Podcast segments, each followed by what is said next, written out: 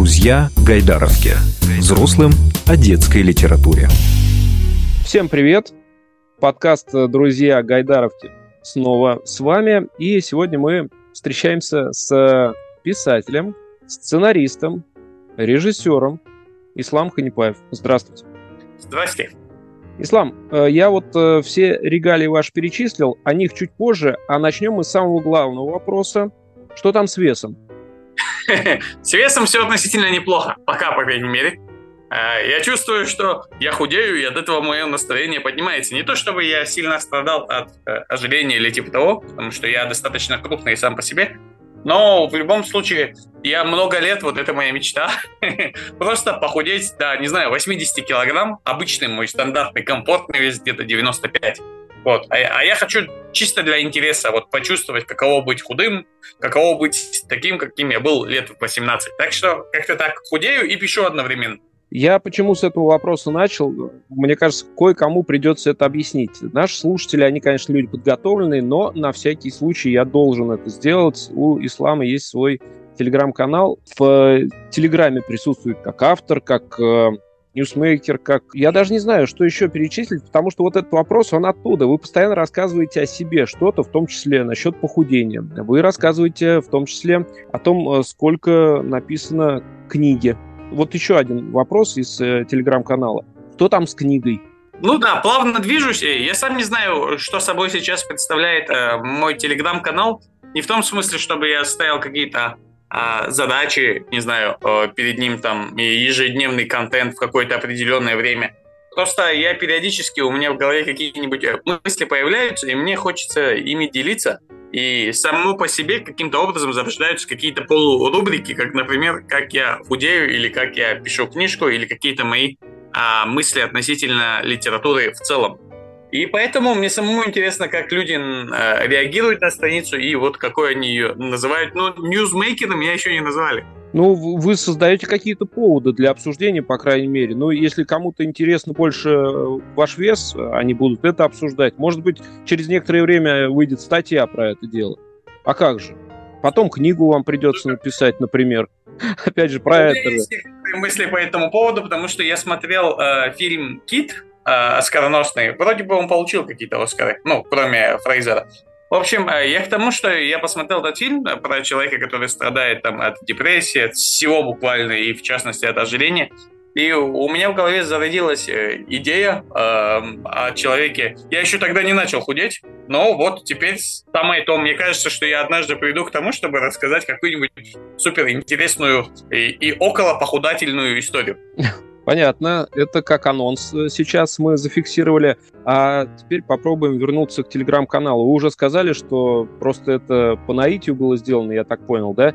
Кстати, телеграм-канал называется типа Ханипаев, и вы там, как вы сказали, пишете всякие глупости, которые вам приходят в голову. То есть это не сделано для того, чтобы напоминать периодически о себе своим читателям, своим доброжелателям, своим недоброжелателям, просто для того, чтобы оставаться на слуху. Просто мы, мы э, нередко говорили с вашими коллегами, детскими писателями в том числе, о том, что ну, вот себя продвигать как бы надо, но не всем это нравится, не у всех хватает на это сил, а телеграм-канал, ну, в наши дни это один из э, таких инструментов. Я так понимаю, вы это делаете не для продвижения, но, по крайней мере, если вы не лукавите, то это просто для удовольствия, для души.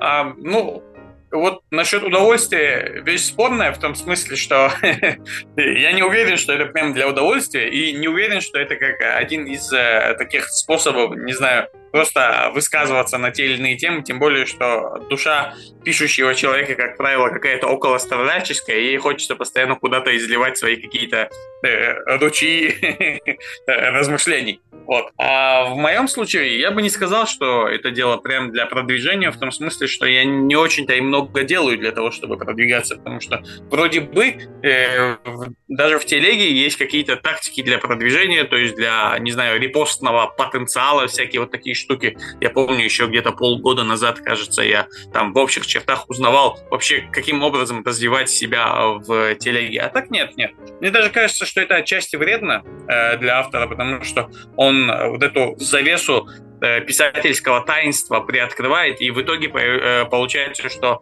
пишущий чувак — это просто чувак в труселях, который сидит э, где-нибудь в гараже и просто, и, и просто пишет. В том смысле, что айтишники делать могут то же самое, и, и в этом смысле, короче, никакой магии нет. По крайней мере, с точки зрения визуальной, если смотреть на автора пишущего, то я бы сказал, что там, ну, визуально чисто, никакой магии, и, и все, весь этот писательский романтизм, там, не знаю, об авторе, который а, сидит за печатной машинкой, там, а, выдергивает оттуда а, листок бумаги, нет, не получилось, выбрасывает, выкуривает там еще с десяток сигарет, чем-то запивает и садится вновь. В общем, э, это не совсем так работает. В действительности ты просто сидишь и много-много думаешь, и периодически стучишь по клавиатуре. Вот, как и так. Поэтому, возможно, я, наоборот, разрушаю этим самым какое-то ханипаевское таинство, а, и это, возможно, идет во вред. Но в моем случае я просто решил, что почему бы и нет. И, и все. У меня никаких э, других далеко идущих планов не было. Э, мне просто... Я и так писал всякие такие штуки, но в наш маленький писательский чат. То есть мы, я всеми буквально своими писательскими мыслями делился с э, знакомыми ребятами по цеху. А сейчас решил, что а почему бы не канал, потому что мне кажется, что а, периодически среди моих постов о весе проскальзывает какая-то полезная мысль тоже, в частности для молодых пишущих авторов. Это безусловно. Мы же не говорим, что там только про ваш вес, но там есть э, очень многое, что вот на самом деле, как вы сказали, разрушает э, некий такой романтический флер вокруг писательства. В частности, я вот э, я лично поражен э, с какой скрупулезностью вы вот эти проценты приводите от написанных книг. Ну, то есть было, стало и так далее. Вот, например, подойдет к 50%, вы скажете, а в страницах там уже 250, например, страниц есть. То есть вы изначально как будто бы знаете сразу, что хотите написать 500 страниц, ни больше, ни меньше. Я как понимаю, это необычно, это достаточно необычно звучит. Более того, нормальный писатель, настоящий писатель, не то что я, он как бы вообще возмутится, что это за цифры такие, вообще откуда взялись какие-либо цифры. Э, это же, это же литература, это же творчество, это же великий таинственный мистический процесс. Каким образом можно вообще взять и, и, и заниматься в рамках своего письма каким-либо вычислением? Я прекрасно все это дело понимаю, но дело в том, что я пришел из сценарного мира, хоть я начал тоже пописывая а, всякую э, прозу, но я как бы довольно быстро переквалифицировался в сценариста, и там действительно для меня цифры имеют много значений. Как, например, э, одна страница э, сценария — это примерно одна минута. Вот так непонятная магия, не знаю, как она работает, но среднестатистически 90 страниц сценария — это э, полтора часа фильма. То есть вот как-то так оно все работает, не знаю. И в этом смысле, и когда я пришел э, в литературу, э, мне я вообще уже был на тот момент немножко повернут на цифрах, и мне было интересно, а сколько надо действительно написать, чтобы получилась книга. И я иногда задавался абсолютно дикими вопросами, а сколько надо действительно написать, чтобы получилась хорошая книга, или чтобы тебя издали. То есть я начал интересоваться этими цифрами, и в итоге плюс-минус, как бы, конечно, эти цифры вообще ни о чем не говорят, но есть какие-то условные минимумы, например, 8 авторских листов – это самый минимальный размер а, нормального текста, как бы романа, если так можно выразиться, либо большой повести, как в моем случае, типа я, мой первый премиальный текст. А, поэтому да, но я проблема или мой плюс суперскилл в том, что я себя очень хорошо знаю. В отличие от множества авторов, я с самого начала достаточно реалистично подходил к, к себе как к автору, не пытался вокруг себя создать какие-то, вот опять-таки, мистические какие-то истории, что я творец, что я работаю исключительно от вдохновения, потому что если вы посмотрите статистику, то большинство успешных а, и чрезвычайно талантливых авторов вообще-то не, не смотрят на воображение. Это люди, как в Дагестане выражаются в спортзалах, пахари встают, садятся, знают определенное время и сколько всего они должны сделать, и, и поэтому они этим и, и занимаются. И поэтому они в этом хороши, потому что они могут гарантировать, что в определенный срок они выдадут книгу чрезвычайно высокого качества, как, например, в российском случае это, ну, Алексей Иванов.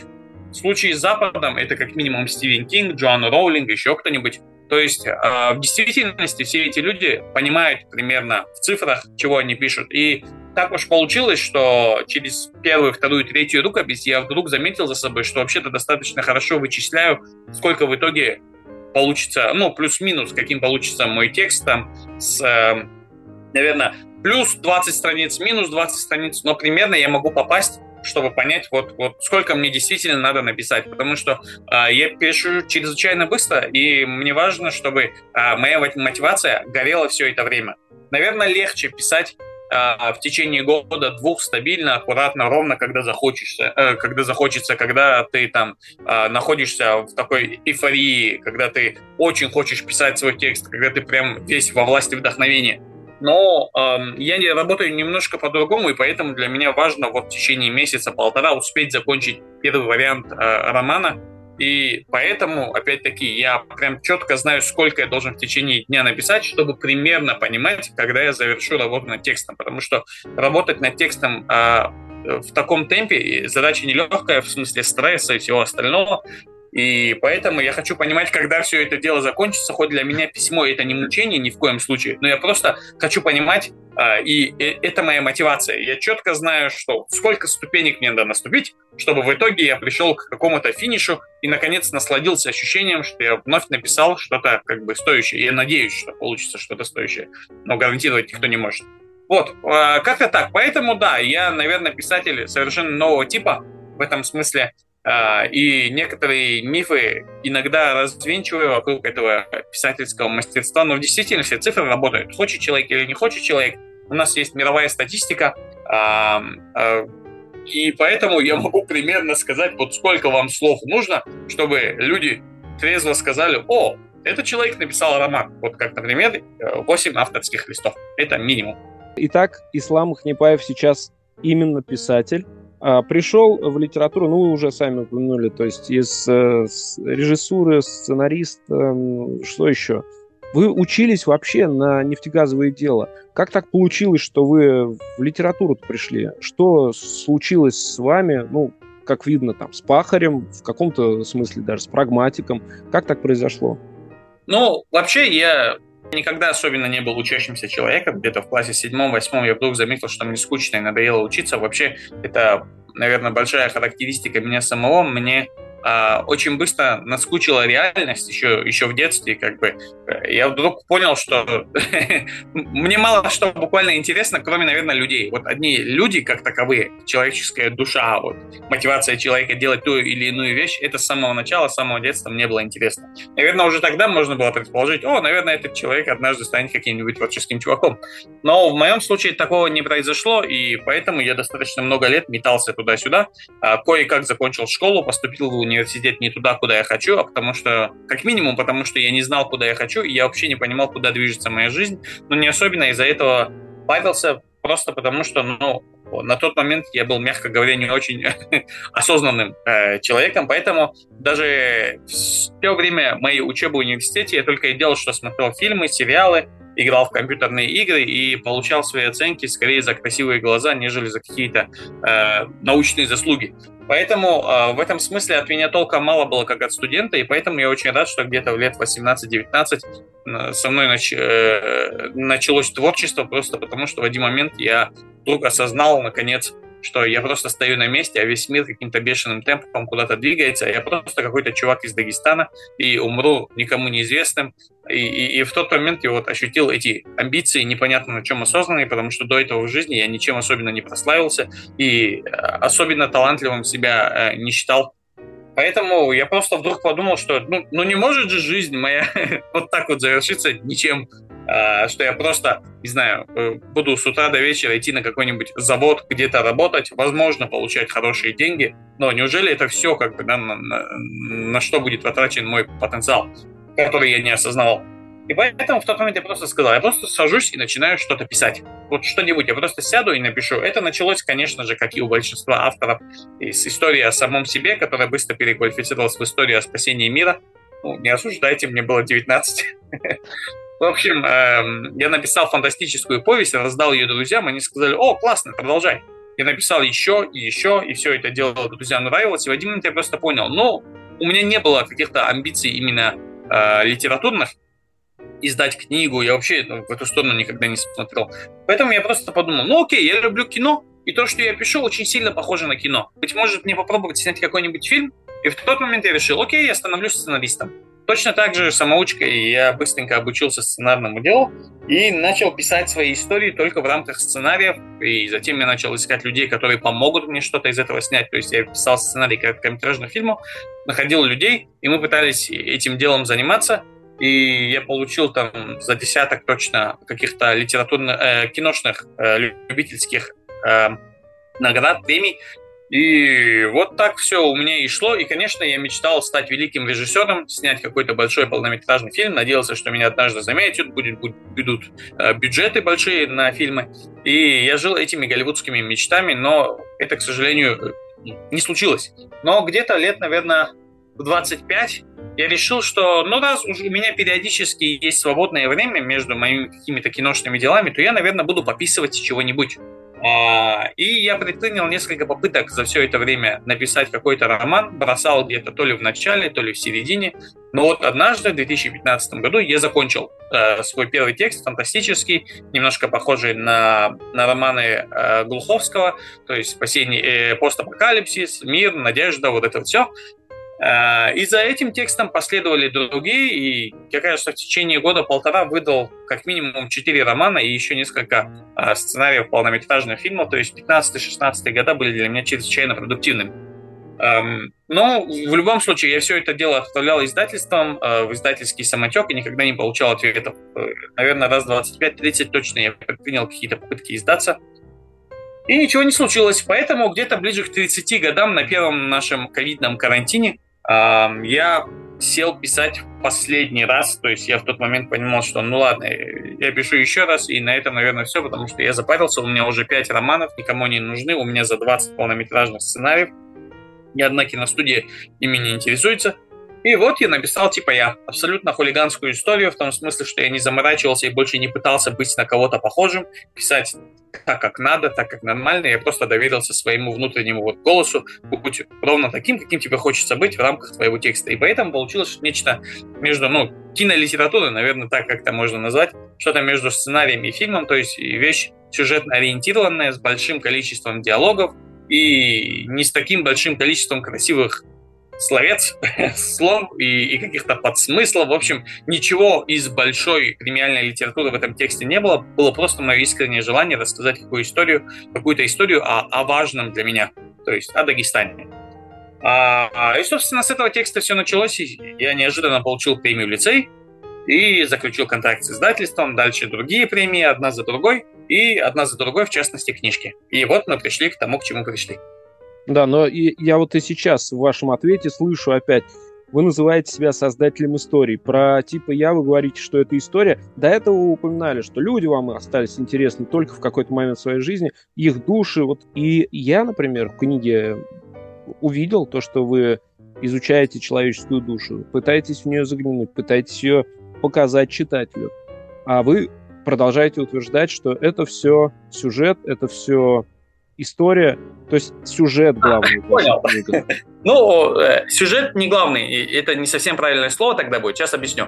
А, самое главное для меня, как для человека скорее визуального, скорее вот, который слышит и смотрит, нежели там внутри очень сильно копается, для меня первую очередь важен, наверное, визуальный язык или язык действия, язык сюжета. То есть для меня важно в рамках текста показывать, а не рассказывать. Например, это очень большая традиция э, литературная, которая сейчас понемножку уже начинает не очень хорошо работать. То есть э, когда человек, а, оглядываясь на классиков, на литературную школу, не знаю, на вот что такое, на какой-то большой э, читательский свой багаж, пытается писать о современном, но языком из прошлого.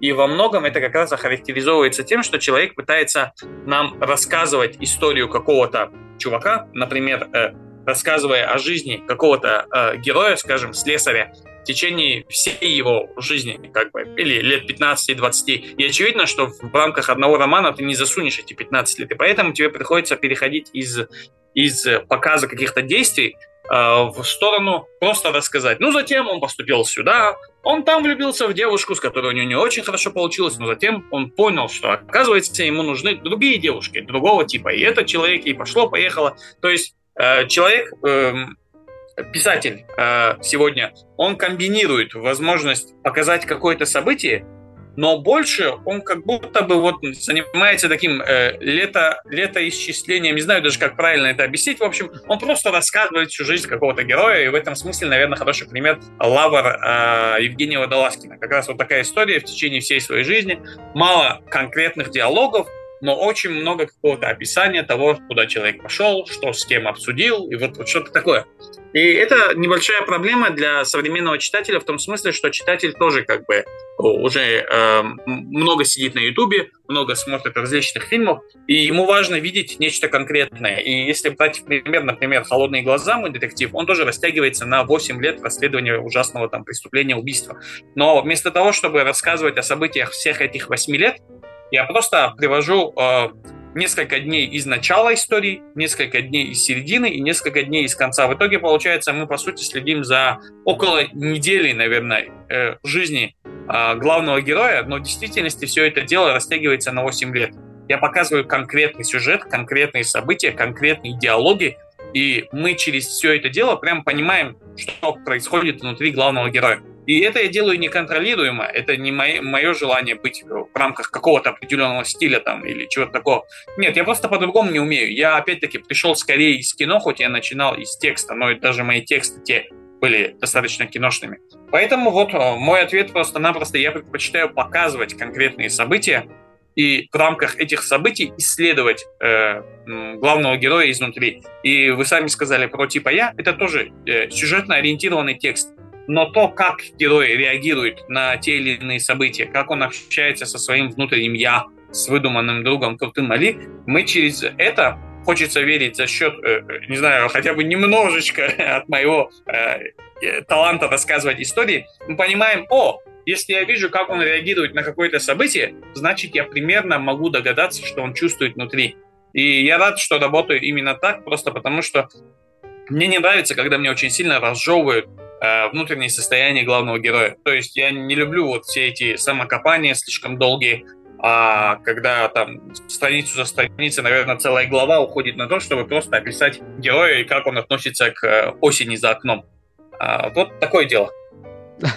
Я думаю, что сейчас э, с вами э, дружно покивали вместе десятки, а то и сотни читателей, которые, ну, например, уже лет через 20-30 после школы перечитывают что-то из школьной программы.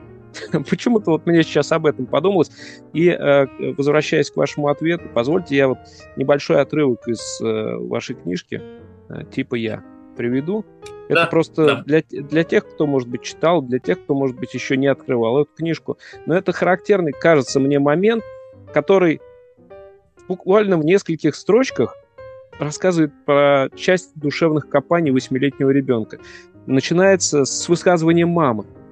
Нет, конечно, просто я знаю, что ты их изобьешь так сильно, что родная мать не узнает. Зачем нам эти проблемы? Ты слишком сильный воин, да? Это типа мама спрашивает у главного героя восьмилетнего мальчишки. «Ага», — уверенно сказал я. В словах типа мамы была истина, ведь я мог кого-нибудь покалечить. Однажды утром типа мама попросила меня, чтобы я взял из холодильника яйца и передал ей. Я взял одно яйцо и сжал так сильно, что раздавил. В тот день я понял, что я слишком сильный, и мне нелегко контролировать свою силу.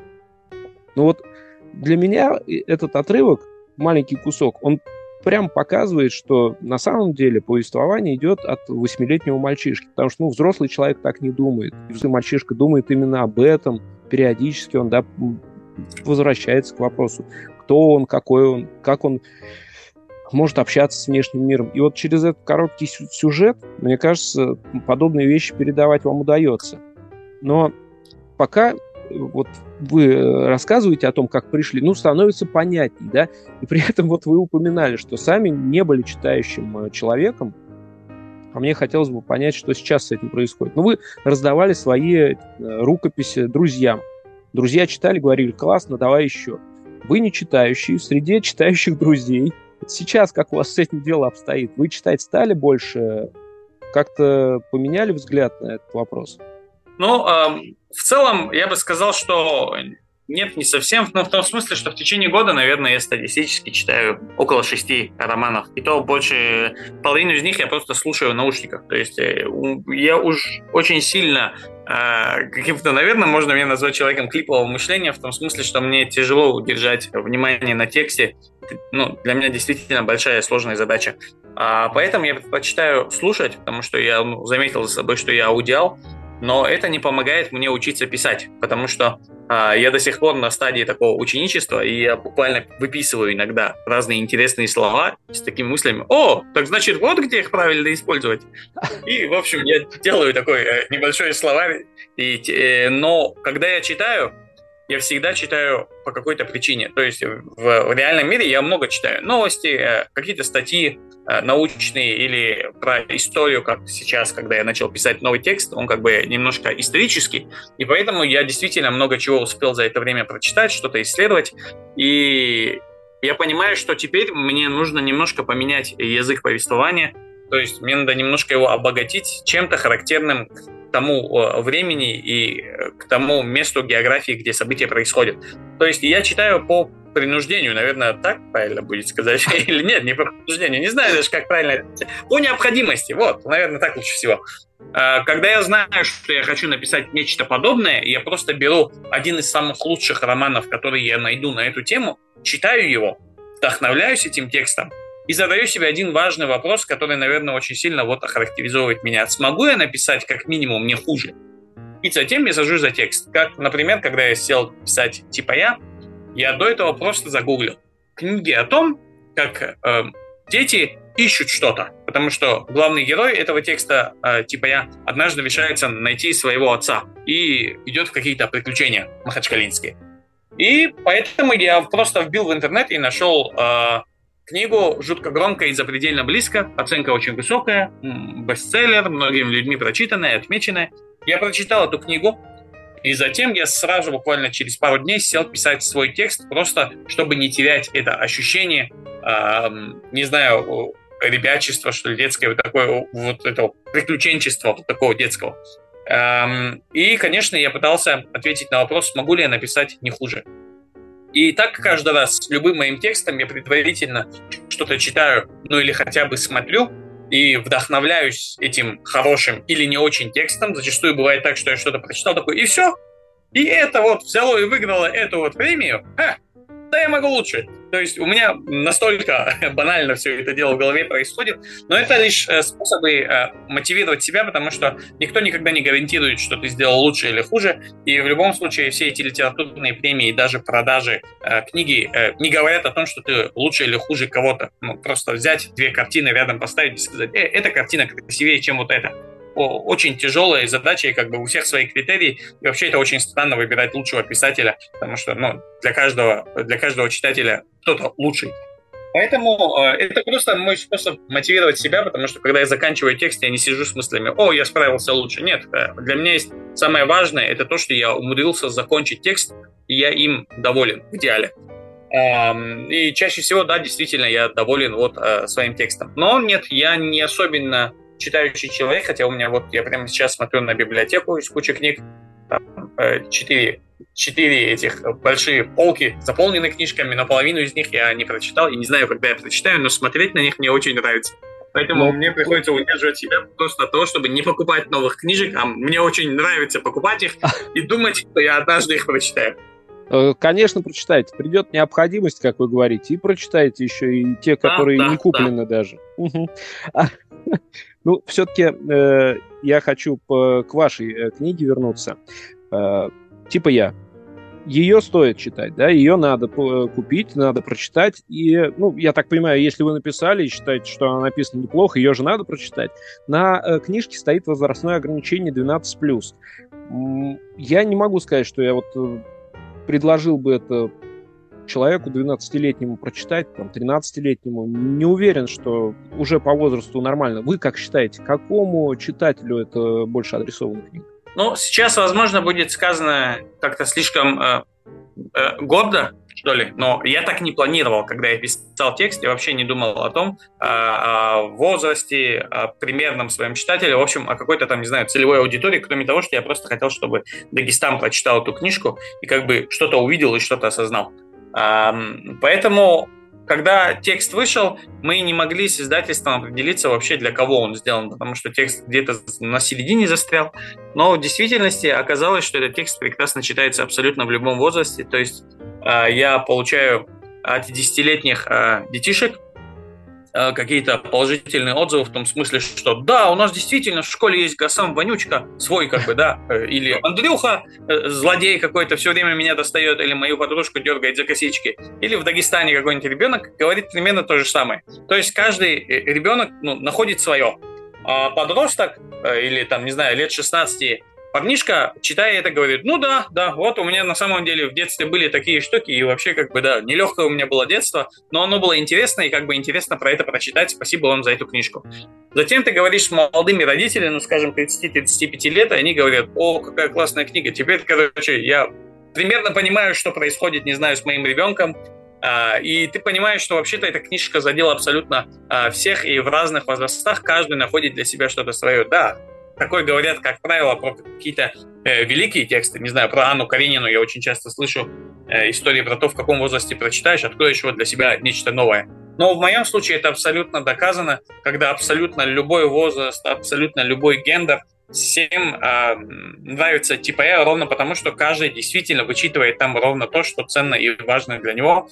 И апогеем всей этой истории, наверное, Э, служила вот, э, случай с моей соседкой, 70-летней э, русской женщиной, которая выпросила у меня книжку, при том, что она такой очень традиционный чтец, и мне было очень неудобно давать ей книжку, где всякие же есть, вот всякие дагестанские выражения. Но я дал, и где-то через неделю, когда я с ней вновь столкнулся во дворе, она сказала, что это очень классная книжка, ей она очень понравилась, и вообще эта книжка про нее, потому что и у нее в детстве, оказывается, не было родителей, я этого э, не знал, то есть она жила в приемной семье, и э, как бы ты вдруг осознаешь, что 70-летней русской э, бабуле очень даже нравится твой текст, и он про нее тоже. И это как бы открывает немножко твои глаза, ты понимаешь, ну ладно, признай, что, что книжка удалась абсолютно для всех. А, и не для кого-то вот прям точно. Поэтому относительно возраста я бы сказал, что очень много детей от 10 лет спокойно ее читают. И есть случаи, когда и читают почему-то, не знаю, родители должны это дело контролировать, но иногда читают и с 8 лет тоже, но мои опасения, как правило, не сбываются, потому что вещь, за которую ты боишься, что ребенок что-то прочитает и что-то поймет, чего не очень хотелось бы, как правило, дети э, просто игнорируют это просто потому, что ну, не, не поняли и, и, и пошло. Ну, короче, им не показалось это занятным. Какая-то, не знаю, там, э, часть для взрослых, назовем это так. Я понял. Ну, не буду я тогда спрашивать, раз уж вы тут ответили, что даже эту книгу не писали там для детей или для взрослых, э, для кого вам легче писать, для кого вы планируете писать. Я в целом спрошу. Э, Ислам Ханипаев уже точно все определился, он теперь писатель, дальше так и будет. И что ждать его читателям? Ну, э, во-первых, наверное, про писатель э, мне очень не нравится это слово, и прозаик еще хуже звучит, и роман э, ужасно звучит в моем случае. Не знаю, мне кажется, что эти слова какие-то претенциозные, или, возможно, просто э, с самого детства у меня в голове вот ощущение того, что писатель — это некто, короче, это, это кто-то. Но э, в моем случае я как бы не считаю себя писателем, и даже когда меня режиссером объявляют, я как бы тоже как-то немножко скручиваюсь изнутри, просто потому что э, я для себя всегда считал, что я просто рассказчик историй, и любыми способами, скажем так, рассказчик истории. То есть, если у меня, я буду находиться на сцене, то это на сцене. Если подкаст, то подкаст. И если это литература или кино, то вперед литература или кино. То есть э, мне важно просто в момент времени, когда я очень хочу рассказать какую-то историю, ее рассказать но все остальное, как бы, я ну, не ощущаю себя писателем или там... Я просто ощущаю себя автором каких-то книжек, но писатель какое-то такое слишком помпезное слово в моем случае. А, чего ожидать? Ну, мне вообще хочется всегда пробовать себя в разных штуках. Я надеюсь, что когда-нибудь какие-нибудь э, крутые геймдизайнеры ко мне придут и скажут, слушай, напиши нам сюжет для какой-нибудь компьютерной игры и, или, не знаю, с киношниками, может, мы чего-нибудь наконец задумаем, потому что в целом моя киношная карьера сложилась не очень удачно. А, но когда вдруг я расцвел как автор книжек, возможно, я вернусь в кинематограф на коне, если так можно выразиться. Вот, э, такие дела. Поэтому ближайшие мои планы продолжать писать. Вот у меня вышел аудиосериал, немножко другой формат, а, фантастическая история, и а, это прям кино в наушниках. Мне очень понравился итоговый материал. и мне хочется продолжить тоже в этом деле э, участвовать. Во многом все это основано на том, что я до сих пор ощущаю себя таким немножко инфантильным ребенком, а, которому тяжело удержаться в рамках одного дела. И поэтому я периодически пытаюсь менять а, род деятельности, чтобы заниматься чем-то смежным, похожим, но одновременно другим. И это как бы позволяет мне чувствовать себя э, fresh, э, английское слово, не помню, свежо, наверное, тоже так можно выразиться, просто себя каким-то молодым и все время открывающим для себя что-то новое. И поэтому мне просто хочется постоянно пробовать разные-разные штуки. Но прямо сейчас я занят написанием большого, возможно, самого большого в смысле размеров своего текста, но размер не так важен, как важен, э, как важно его содержание и это очередная моя попытка попробовать себя в чем-то новом. И это тоже один из способов мне все время чувствовать себя в тонусе, именно менять жанры, пробовать какие-то новые стили, просто потому что я знаю себя, и я знаю, что в один момент мне литература вот в чистом виде, писательское дело просто наскучит. Я все время должен открывать для себя новое. И с точки зрения фактологии открывать для себя что-то новое, и с точки зрения писательского мастерства пытаться как-то выпрыгнуть из своих штанишек. И я пытаюсь этим делом заниматься, и вот мой такой околоисторический текст лучшим референсом. Мне, мне тяжело выбрать для него какой-то референс, но я бы сказал, что если вы любите большие, масштабные, крутые сериалы исторические а, от HBO условного, то вот это вот самое то, потому что во многом в этом тексте есть что-то от «Игры престолов», а, хоть и это скорее про наше время и время, и ничего фантастического в тексте нет, но это вот такая история, когда много противоборствующих сил, много ярких персонажей пытаются добиться э, власти. Вот. Э, и я прям очень с большим интересом, прям, вот не знаю, у меня глаза горят, когда я этим текстом занимаюсь, но я пытаюсь в этот раз впервые попробовать себя в новом типе писателя, то есть не спеша пытаюсь не спешить, потому что раньше для меня была нормой за две недели, за три недели, ну, потолок за месяц закончить роман, собственно, все мои тексты примерно такими и были, а в этот раз я пытаюсь просто не спеша, аккуратно писать, просто потому что э, мне надо меняться, я понимаю, что это не, я не могу писать в таком бешеном темпе весь год, поэтому я должен научиться, как Стивен Кинг, просто быть э, ремесленником, просто быть пахарем, и в течение всего года стабильно писать по 2000 слов, вместо того, чтобы в течение а, двух недель выдать, не знаю, там 150 тысяч слов и потом как сумасшедший ходить. Спасибо. Желаю удачи. И просто напомню нашим слушателям, что сегодня гостем подкаста «Друзья Гайдаровки» был мастер историй, который рассказывал историю про себя в литературе. Ислам Ханипаев. Спасибо. Спасибо вам. Друзья Гайдаровки.